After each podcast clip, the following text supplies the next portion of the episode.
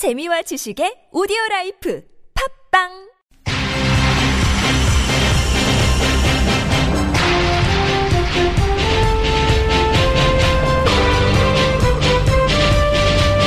색다른 시선 김종배입니다.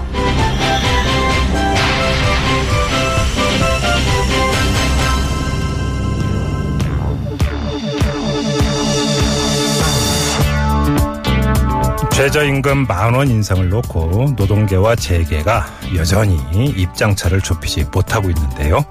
자, 이런 줄다리기를 근심 어린 시선으로 바라보는 사람들이 있습니다. 영세 자영업자들입니다. 이 어려운 경제 상황에 지금도 적자에 허덕이는데 이 최저임금마저 올라가면 법을 못 지키는 범법자가 되거나 파산을 할 수밖에 없다. 이렇게 호소하고 있습니다. 자, 그런데 한편에선 이 자발적으로 최저임금 만 원을 실천하는 자영업자들도 있습니다. 노동자들의 주머니가 채워져야 경기가 살아나고 경기가 살아나야 자영업자들도 살 수 있다는 이유에서입니다. 또 단순히 이 주머니에서 얼마가 나가는 것만 바라볼 것이 아니라 사회적 약자끼리 힘을 합쳐서 함께 살 수 있는 방안을 모색하자고 주장하고 있습니다.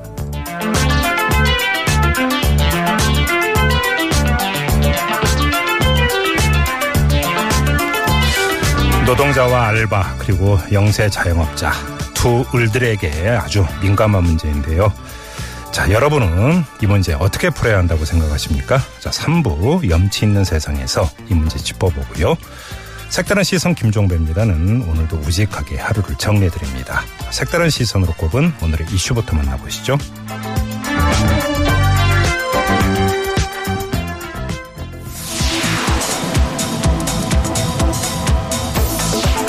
2012년 대선 당시에 국정원 여직원 감금 논란 기억하십니까? 관련해서 재판을 받아온 이종걸 의원 등 전현직 의원들이 1심에 이어 항소심에서도 무죄 판결을 받았습니다.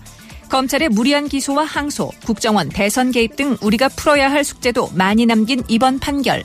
2부에서 더불어민주당 이종걸 의원과 돌아봅니다.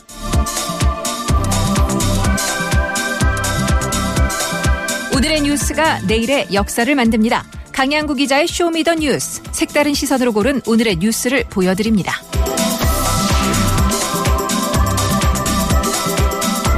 세월호 참사로 희생된 단원고 기간제 교사 김초원 이지혜 씨의 순직이 3년 3개월이 지나 뒤늦게 인정됐습니다.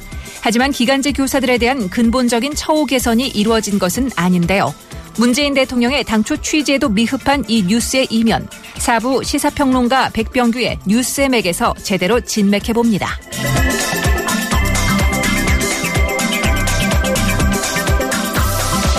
당 선대위원장이었던 박지원 전 대표, 대선 후보였던 안철수 전 의원께서 몰랐다고 하는 것은 머리 자르기다.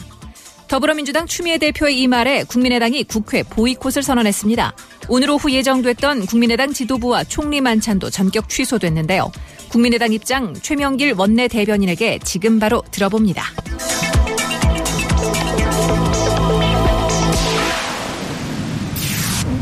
네, 의원님 나와 계시죠? 네, 안녕하십니까. 예, 예. 이 추미애 대표가 방송 인터뷰에서 한 말인데요. 이른바 머리 자르기다 이런 주장. 이게 그렇게 심각한 문제라고 판단하신 거예요? 네, 머리 머리를 자르면 사망하지 않습니까? 예, 예. 중요한 얘기죠. 음. 그 당의 그 존립의 그 의문을 제기하고 있는 건데요. 예, 예. 보통 그냥 넘길 수가 없는 사안이라고 저희들은 보는 겁니다. 알겠습니다. 어, 국민의당 같은 경우는 며칠 전에 어, 진상조사단의 조사 결과를 발표를 했으니까 그 네네. 조사 결과의 기초에서 이제 추미애 대표의 이런 발언을 받아들일 수도 있을 것 같습니다. 하지만 네. 사실 이제 검찰 수사 결과는 아직 안 나왔고요. 네네. 또 사실 이제 그 진상조사단의 조사 결과에 대해서 의구심을 품는 시선도 있는 건 사실이거든요. 이렇게 본다면 네. 이 국민의당이 어, 진상조사단, 그러니까 당 자체의 결론을 전제로 해서 이렇게 네. 보이콧까지 선언하는 것은 좀 너무 나간 것이 아니냐 이런 지적도 있습니다. 일각에서는. 글쎄 정말 그렇게 생각하시는지 모르겠는데요. 네네. 이제 그 진행자도 말씀을 하셨지만 그냥 막연히 뭐 진짜 몰랐겠어? 뭐 이런 호기심 수준의 문제제기 아닙니까? 혹시 음흠. 혹시 들은 얘기 중에 네네. 그그 저희가 모르는 증거, 예를 음. 들어서 윗선이 조직적으로 개입했다는 어떤 증거라든지 예. 합리적 의심이 가능한 어떤 근거 같은 게 있습니까? 음. 혹시 있으면은 그 네. 얘기를 해주시면은 음. 진상 규명에 도움이 될 것이고요. 네네. 저희 당이 이제 김관영 의원이 단장이 돼서 진행한 진상 규명 작업이라는 게 음. 어, 실제 그 서울 남부지검에서도 꼼꼼히 살펴보고 음. 아마 그 수사 검사들도 다 읽어봤을 텐데요. 자 아마 그리 머지않아서 중간 수사비 결과 발표 형태로 이제 입- 저 결과가 나올 텐데 예 예. 저희들은 아마 그리 당내 조사와 결과가 그리 다르지 않을 거라고 보는 겁니다. 음. 왜냐하면은 네. 이, 이 사실관계가 음. 결코 복잡한 사건이 아니거든요. 예, 등장하는 예. 등장 인물도 그리 많지가 않고 예. 그들 간의 어떤 커뮤니케이션이라는 게 음. 요즘 사실 휴대폰을 전부 제출받아서 저 검색을 해보면은 음. 서로 맞춰보면 나오지 않습니까? 예예. 요새 무슨 뭐 사발통문 돌릴 일도 없고 음. 무슨 뭐 사람을 보내서 무슨 커뮤니케이션 하는 상황이 아니기 때문에 음. 모든 것들은 휴대폰 기록을 보면 나오거든요. 의원님 말씀을 어, 받아서 진상에 가깝다고 생각을 합니다. 네, 의원님 말씀을 그대로 받아가지고 그럼 추가 질문을 좀 드릴게요. 그러니까 네네. 검찰 수사 결과가 그렇게 나올 것이라고 자신을 하신다면 검찰 네. 수사 결과까지 보고 봐라. 네. 그랬는데 집권여당의 대표는 저렇게 섣부르게 어떻게 저런 이야기를 할 수 있느냐? 이때 문제 제기를 그건 하고 이미 시간이 지나가는 거죠. 음. 이 사람이요, 이분이 네네. 네네. 반복적으로 하루 걸러 한 번씩 계속 이런 말을 하고 있지 않습니까? 음. 그런데 이것은 어찌 보면은 어, 우리 당의 입장에서 볼 때는 이분이 판사 출신이고 20년간 정치를 한 분 아닙니까? 예, 그리고 예. 현재 여당의 당 대표고 음. 그렇기 때문에 어찌 보면은 수사 가이드라인을 박지원 대표가 법사위원으로서 주고 있다 이런 말씀까지 하셨는데 예예. 저희들이 보기에는 오히려 음. 훨씬 더 현재 영향력 있는 분이 법조인 출신의 여당 대표가 네네. 검찰에다가 아니다 더 수사해라 계속 수사해라 음. 라고 하는 메시지를 주고 있다고 저희들은 판단하고 있는 겁니다. 아, 추미애 대표 이 발언이 네네. 어, 검찰 지금 수사를 하고 있는 검찰에게 일정하게 메시지를 줄 수도 있다 이런 우려시네요. 어, 가이드라인이죠. 음. 뭔가 있다. 네. 위- 머리 자르기다. 그러니까 이 대목을 계속 수사하라라고 하는 메시지로 해석하는 건 자연스럽지 않습니까? 자 그러면 한번 또 이런 네. 예 그러면 예를 들어서 그 검찰이 이제 나름 수사를 해가지고 수사 결과라고 하는 것을 발표를 했는데 네. 그 결과라고 하는 것이 국민의당 진상조사단의 결과와 다르다라고 한다면 네. 그럼 지금 이런 판단에 기초해서 이거는 정치 수사였다 이렇게 규정이 되는 겁니까? 그렇지 않죠. 그거는 결과가 나온 다음에 할 얘기고요. 예 예 예. 네. 결과가 나온 다음에 할 얘기인데 음. 그런 그 그게 만일 네. 지금 저 진행자께서 전제하시는 것처럼 음. 만일 음. 수뇌부의 조직적 개입이 있는 조작이 있었다라고 하는 검찰의 발표가 있고 네. 그 발표가 음. 대단히 객관적이고 공정한 증, 증거를 함께 그런 걸 제시를 했을 때 네. 그 이후에 나타날 그 일은요. 음. 국민의당의 경우는 국민의당의 경우는 그 박주선 대표께서 직접 말씀하셨듯이 이것은 당의 해체 위기로 갈 수밖에 없는 그런 상황입니다. 예 예. 그렇기 때문에 그 음. 이후에는 무슨 음. 국회 일정을 보이콧을 하고 국회 일정 협조하지 않고 음. 하는 차원의 음. 문제를 훨씬 더 넘는 문제이기 때문에 네네. 그건 그때 가서 얘기할 일이죠. 알겠습니다. 그런 일은 있지 않을 겁니다. 자, 더불어민주당의 우원식 원내대표 같은 경우는 어, 어떤 취지의 발언을 했냐면 이 추미애 대표의 네. 발언이 더불어민주당 원내 지도부 무슨 뭐 상의를 한 것도 아니고 네. 그냥 개인적인 의견인데 이게 국회 보이콧까지 가는 것이 좀 당혹스럽다 이런 취지의 이제 발언을 했거든요. 이런 우원식 원내대표 발언은 어떻게 받아들이세요?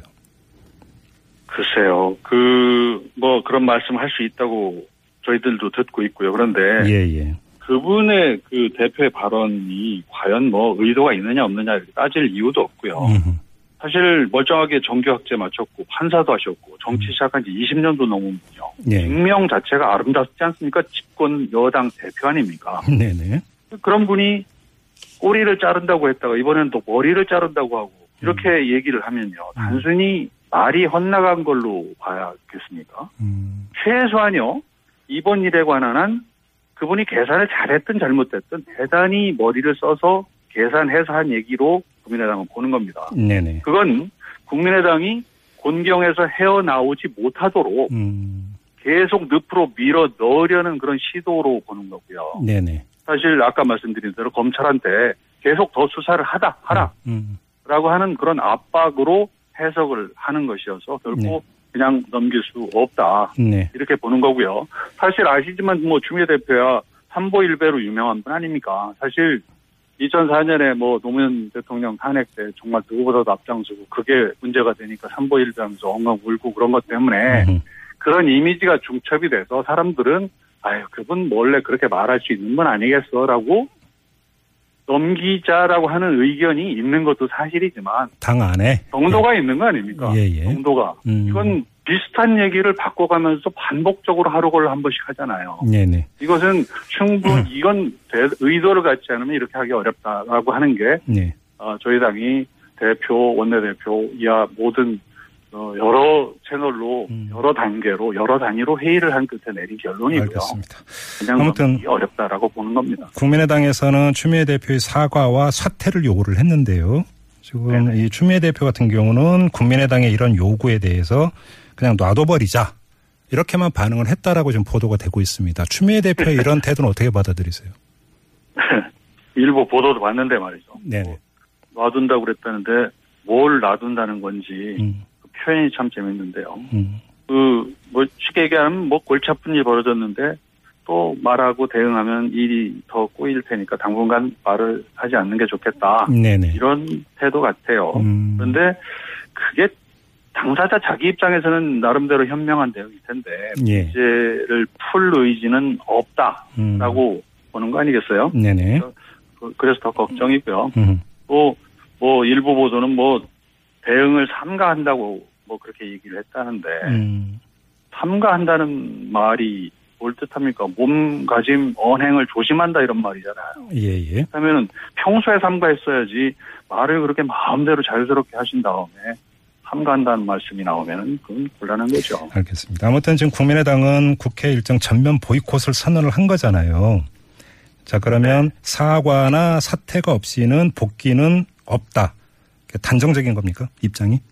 그렇습니다. 음, 뭐 저희가 국회를 보이콧한다 이런 말을 쓰고 싶지는 않습니다. 사실 아시겠지만 추경 도 대한 추경까지 어제 발표하고 이런 네네. 것까지 해가면서 네네. 심의를 진행시켰잖아요. 그런데 그러니까요. 예. 갑자기 여당 대표가 밥상을 차서 엎어버린 거 아닙니까? 음, 이런 상황에서까지 그 아무리 정당도 그 의원들의 집합체고 지지 지지하는 당원들 위에 서 있는 게 정당 아닙니까? 네네. 그런데 가서 지금 이런 상황에서 가서 추경 심의를 하고 앉아 있는 음. 것이 음. 도저히 그냥 진행할 수가 없는 그런 상황이기 때문에 저희들도 어쩔 수 없이 이런 선택을 했다는 말씀을 드리고요. 알겠습니다. 혹시 물 밑에서 답답한 사태가 언제까지 계속될지 음. 결국은 이 문제의 발언을 하신 분이 어떻게 행동하는지에 달려 있을 거라고. 이 물 밑에서 혹시 추미애 대표 쪽이나 우원식 원내 대표 쪽에서 뭐 이 문제 좀 이렇게 풀자 어떻게 뭐 절충이라든지 그 타결을 모색해오는 이런 메시지 없었습니까?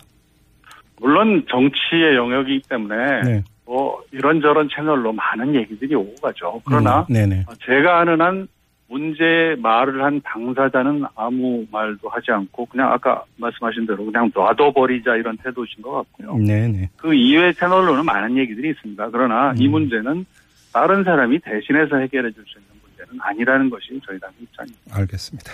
자, 입장 여기까지 듣도록 하죠. 고맙습니다, 의원님. 네, 감사합니다. 네, 지금까지 국민의당의 최명길 의원이었습니다.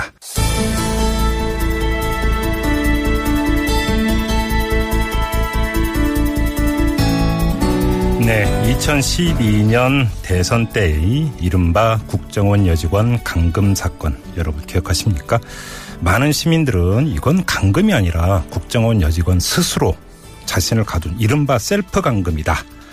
이렇게 이야기를 했음에도 불구하고 검찰은 당시 민주당 의원 이종걸 의원을 비롯한 민주당 의원 등을 폭력행위 등 처벌에 관한 법률상의 공동 감금 혐의로 검찰이 기소를 했습니다. 자, 그런데 1심에 이어서 오늘 2심에서도 무죄 판결이 나왔습니다. 결국은 검찰이 무리하게 기소한 것 아니냐 이런 이야기 당연히 따라붙을 수밖에 없겠죠. 자, 그 당사자인 더불어민주당의 이종걸 의원 연결합니다. 여보세요.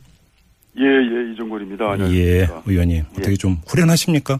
예, 한 3년이 넘는 시간 동안 네, 어, 수사받고 에, 재판 한 달에 한 번씩 음흠. 재판받은 그 흔적과 역사가 네. 오늘에서 이제 끝났구나라는. 생각이 그런데 사실 형식적인 절차는 남아있다고도 볼 수 있는 게 만약에 검찰이 상고를 하면 대법원으로 가야 되는 거잖아요, 이 건이. 자, 네, 뭐 삼심제를 또 검찰도 어, 주장할 수 있는 우리나라 제도의 특성상 네. 어, 뭐 형식적으로는 상고할 수도 있습니다. 근데 이게 이제 상당히 중요한 제가 볼 때는 포인트일 수 있는 것 같은데 이제 검찰이 좀 그 과연 변화가 됐느냐 안 됐느냐를 재는 가늠자가 될 수도 있을 것 같습니다. 상고 여부가 검찰이 과연 상고를 할까? 의원님은 어떻게 보세요? 뭐 여태까지 검찰이 옳은 생각과 옳은 판단으로 네. 어, 기소하고 수사하고 했다라고 한다면 음흠. 뭐 그걸 원칙을 지킨다면 또 상고도 해야 되겠죠 억울하다고 생각하면서. 근데 좀 이제 검찰 수뇌부가 좀 바뀌지 않았습니까? 뭐 새로운 분위기도 좀 있다 이런 이야기가 있으니까 뭐 스스로 상고를 포기할 가능성도 있다고 봐야 되지 않을까요? 예, 예, 뭐 이게 이제 부당한 사건이고 부당한 검찰의 행위이고 네. 또 기소로 일어난 잘못된 것이기 때문에 이걸 이제 적폐청산의 1호로 네. 다시 돌아보겠다라고 하는 이 새 정부의 입장이기 때문에 네 네. 또 그 입장을 뭐 존중한다면 음흠. 당연히 상고는 못하지 않겠나 이런 생각을 합니다만 한번 두고 볼 일입니다. 그러게요. 말 그대로 정말 두고 볼 일입니다. 이거는 의례적으로 하는 이야기가 아니라 검찰이 정말로 상고를 할까 말까 이거에 따라서 검찰 기류를 읽을 수 있는 하나의 가늠자가 되기 때문에 좀 과거로 돌아가서 때마침 어제 이 최동욱 전 검찰총장이 어, 밝힌 내용이 있는데요. 이 국정원 댓글 사건 수사를 지휘하다가 어, 자리에서 이제 물러난 최동욱 전 총장 아닙니까? 근데 당시에 수사 압박을 받았다 이렇게 폭로를 했는데요. 혹시 그러면 이 사건에 대한 무리한 기소도 결국은 검찰 내부의 판단이 아니라 그 윗선에서의 압박의 결과물 아니냐 이런 추정도 가능한 것 같은데요. 의원님은 어떻게 읽고 계세요? 그때 당시 이제 국정원이 이런 댓글 공작 사건을 했다는 것이고 예, 예. 어, 그 사실이 접수됐기 때문에 음, 에, 형식적으로나마 네. 어, 정상적인 검찰이라면 할 수밖에 없는 진상 규명 행위를 하고 있었던 것이죠. 예. 그런데 이제 그것이 어느 정도 어, 진행되고 있었는데 음흠.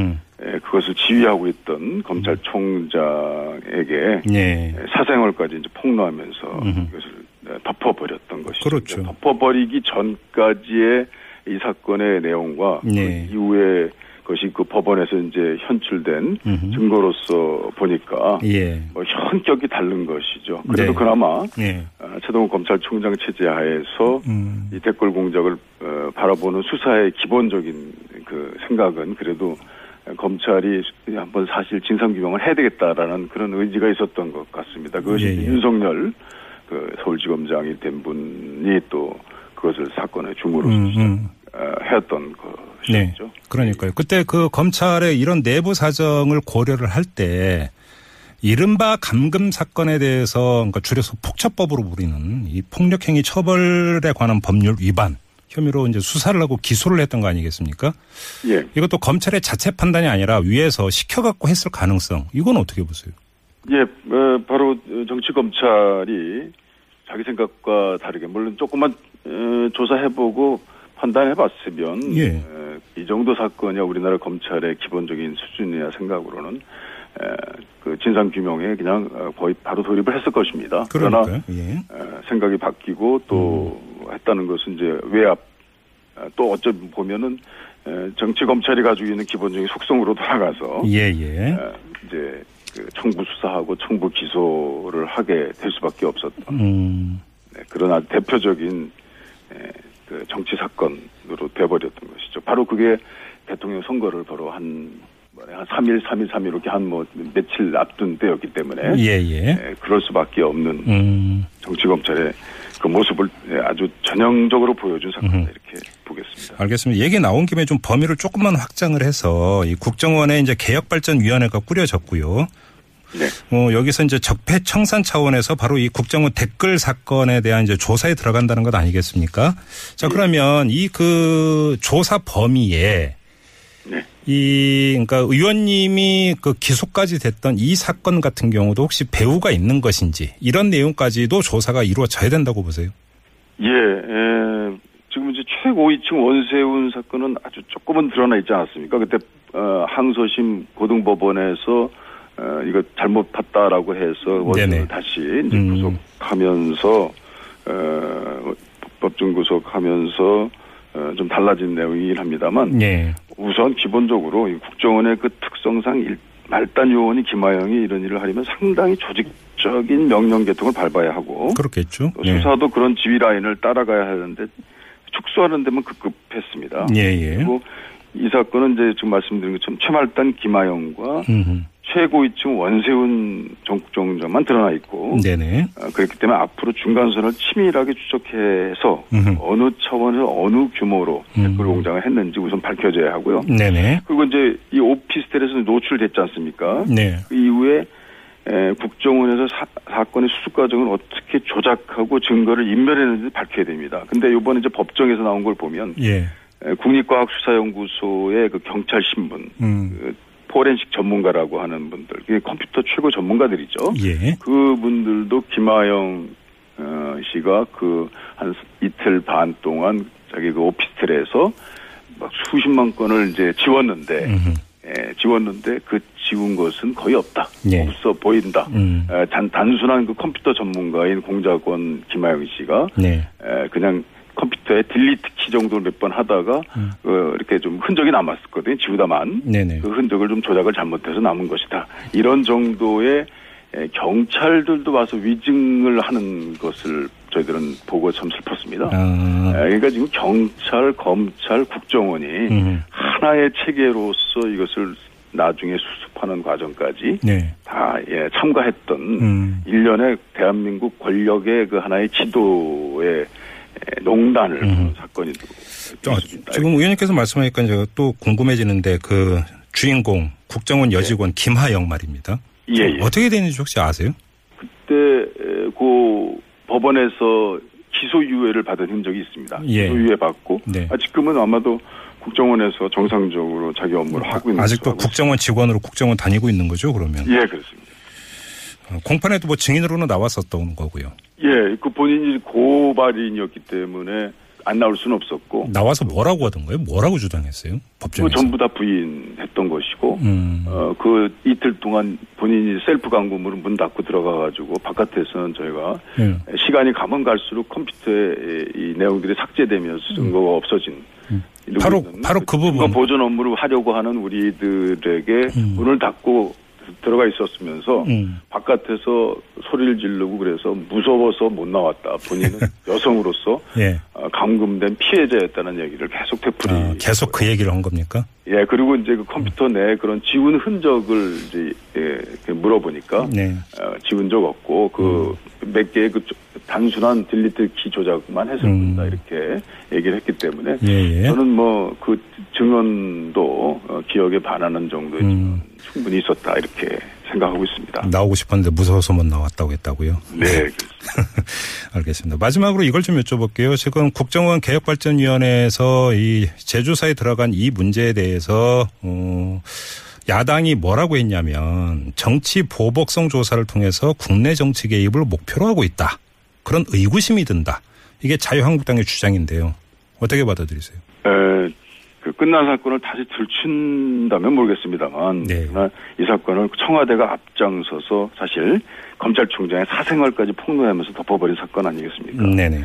예, 진실의 실체가 거의 드러나지 않았다고 봅니다. 음. 그래서 사건의 진상을 철저하게 규명해서 관련자들을 엄- 일벌백계 하는 것이야말로 앞으로 음. 정보기관 구성원들이 이런 탈법 행위를 거부하고 법을 지키게 하는 교훈이 될 수 있다고 저는 봅니다.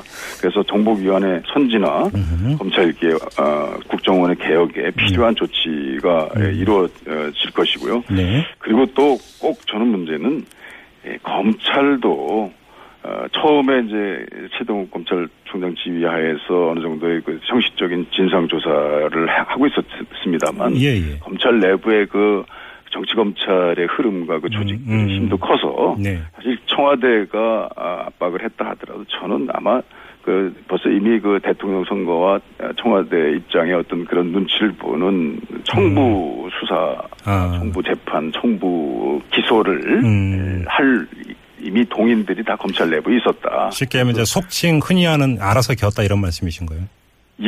네, 이제 인터뷰를 마무리해야 되는데 아무튼 중요한 포인트 하나가 좀 나온 것 같습니다. 검찰이 상고를 하는지 마는지 정말 네. 관심을 갖고 좀 지켜봐야 될 것 같네요. 자, 오늘 말씀 여기까지 듣죠. 고맙습니다, 의원님. 예, 감사합니다. 네, 더불어민주당의 이종걸 의원이었습니다. 뉴스를 보는 새로운 방법. 색다른 시선 김종배입니다를 듣고 계십니다.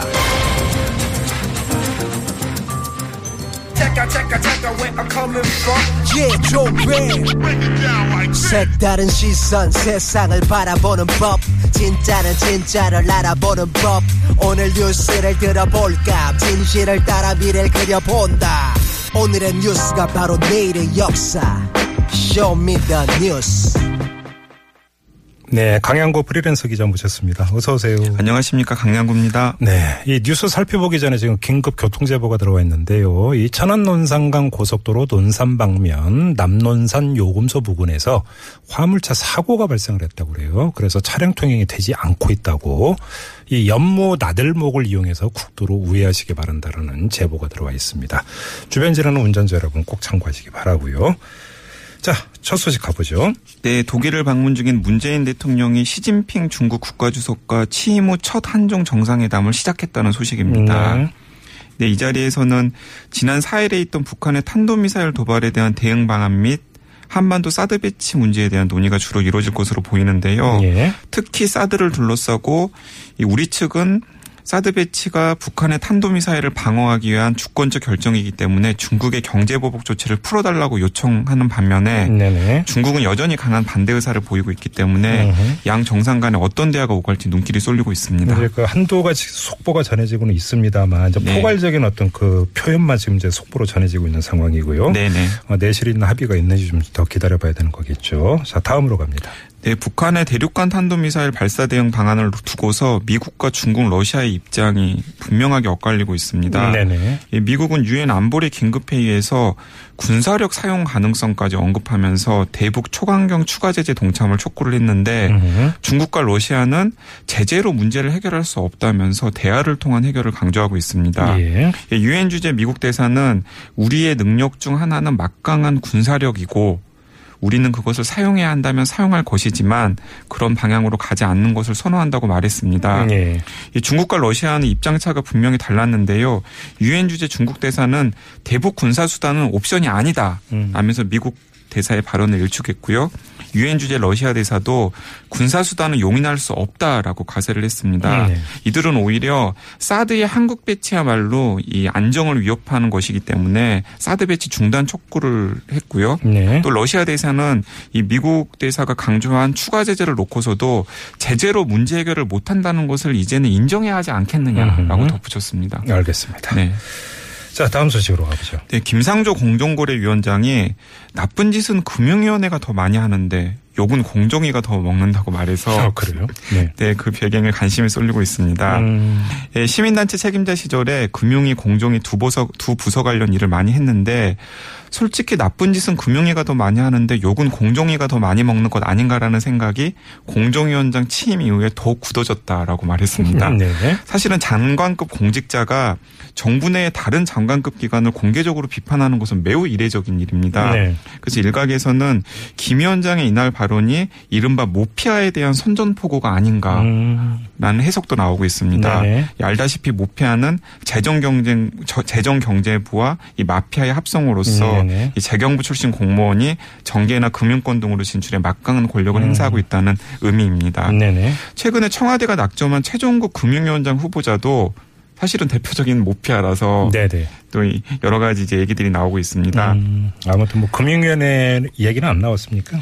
예, 김 위원장은 이 공정위에 대해서 국민 신뢰도 하락과 관련해서는 이 지난 10년간에 여러 크고 작은 실수가 있었던 것 같고 판단에 중요한 오류가 있었던 것도 분명한 사실이기 때문에 음. 언젠가는 국민 여러분께 솔직하게 고백하고 사과를 드린 자리를 마련하겠다라고 자기 성찰의 발언도 남겼습니다. 알겠습니다. 자, 또 어떤 소식 있어요? 네, 91년에 고 김기설 씨 유서대필 조작 사건으로 옥살이를 하고 나서 24년 만에 무죄를 선고받은 강기훈 씨가 있지 않습니까? 예, 예. 예, 강기훈 씨에게 국가가 배상을 해야 한다는 법원 판결이 나왔습니다. 당연한 거 아닙니까, 사실? 네, 근데 한 가지 그 또 중요한 것은 음. 실적 감정을 맡았던 국립과학수사연구소 직원의 배상 책임도 아울러 인정을 했습니다. 아, 개인도 이제 배상을 해야 네. 그렇습니다. 예, 예. 이 서울중앙지법은 국가와 당시 국가수의 문서감정실장이었던 김 씨가 강기훈 씨와 그의 가족에게 6억 8,600여만 원을 지급하라고 판결을 예. 했습니다. 예. 이 문서 감, 정 담당 공무원의 허위 감정이 결정적인 증거가 돼서 강 씨가 유죄 판결을 받았고 음. 이후 자살 사건에 관여했다는 오명을 쓰고 오랜 기간 살아야 했다면서 예. 이 개별적 배상 책임이 있다고 본 것입니다. 음. 하지만은 이 수사 과정에서 강 씨가 포갑행위를 당했다고 주장한 검사 두 명의 개별적인 배상 책임은 인정하지 않았습니다. 네. 이 시효가 만료되었다라는 것이 이유였는데요. 아. 그래서 강기훈 씨 측은 가해자이자 몸통이며 또 사건 조작을 지휘했던 검사의 책임을 법원이 음. 부임하는 것은 유감스럽다라고 평가를 하고 있습니다. 아무튼 그럼에도 불구하고 상당히 주목할 만한 판결인 네, 것만은. 분명한 사실입니다. 자, 또 어, 네, 제- 판결 그러니까 법원 소식이 하나 더 있네요. 네, 법원 소식이 하나 더 있습니다. 네네. 이 재판부가 이재용 삼성전자 부회장의 36자 공판에서 안종범 수첩을 직접 증거가 아닌 정황 증거로 채택했습니다. 오, 그래요? 네, 그러니까 음. 수첩만으로는 박근혜 전 대통령과 이재용 부회장 사이 오간 청탁 여부 등을 입증할 수 없다는 판단인데요. 예. 이게 이 직접 증거란 범죄 사실을 직접적으로 입증할 수 있는 증거지만 음. 정황 증거는 범죄 사실의 존재를 간접적으로 추측하게 하는 증거이기 때문에 예. 증거 효력이 직접 증거에 비해서는 떨어진다는 게 법조계의 공통된 인식입니다. 그렇죠. 예. 예, 그러니까 이 부회장의 뇌물 공여 혐의를 입증한 smoking gun으로 이 안종범 수첩에 기대를 걸었던 특검이 굉장히 난처한 상황에 처해 있는 상황입니다. 아, 지금 재판이 아주 묘하게 흘러가네요. 네, 그렇습니다. 예. 이 재판부가 공식적으로 이런 해석도 내놓았는데요. 음. 안종범 수첩이 간접 증거로 채택됐다고 해서 이 부회장에 대한 유죄 판결이 내려질 가능성이 완전히 사라진 것은 아니지만 음흠. 일반적으로 정황 증거가 직접 증거에 비해 증거 효력이 떨어지는 것은 사실이다라고 네. 해석을 했습니다. 그러게요. 자, 그리고 도시가스 원가를 잘못 계산했다. 이게 무슨 네, 얘기예요? 음, 도시가스 원가를 산정하면서 실제로 집행하지 않은 비용을 집행했다라고 정산을 해서 음. 172억 원을 소비자들이 부당하게 떠하는 사실이 감사원 감사 결과 드러났습니다. 예.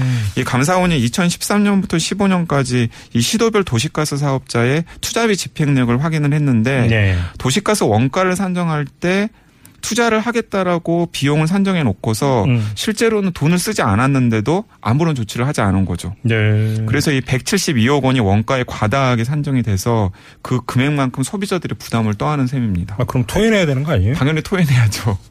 네. 도시, 도시가스 쓰는 모든 사람에게. 네네. 특히 12개 시도입니다. 12개 시도.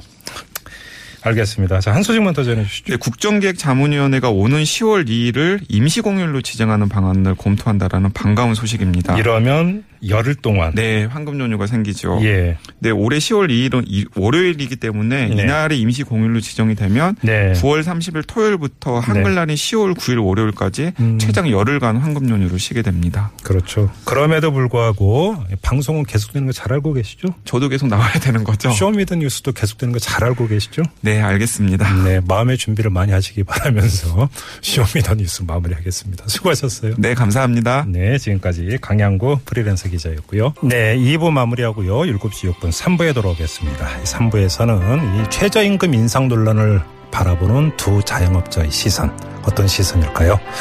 준비하고 있으니까요. 잠시만 기다려 주십시오.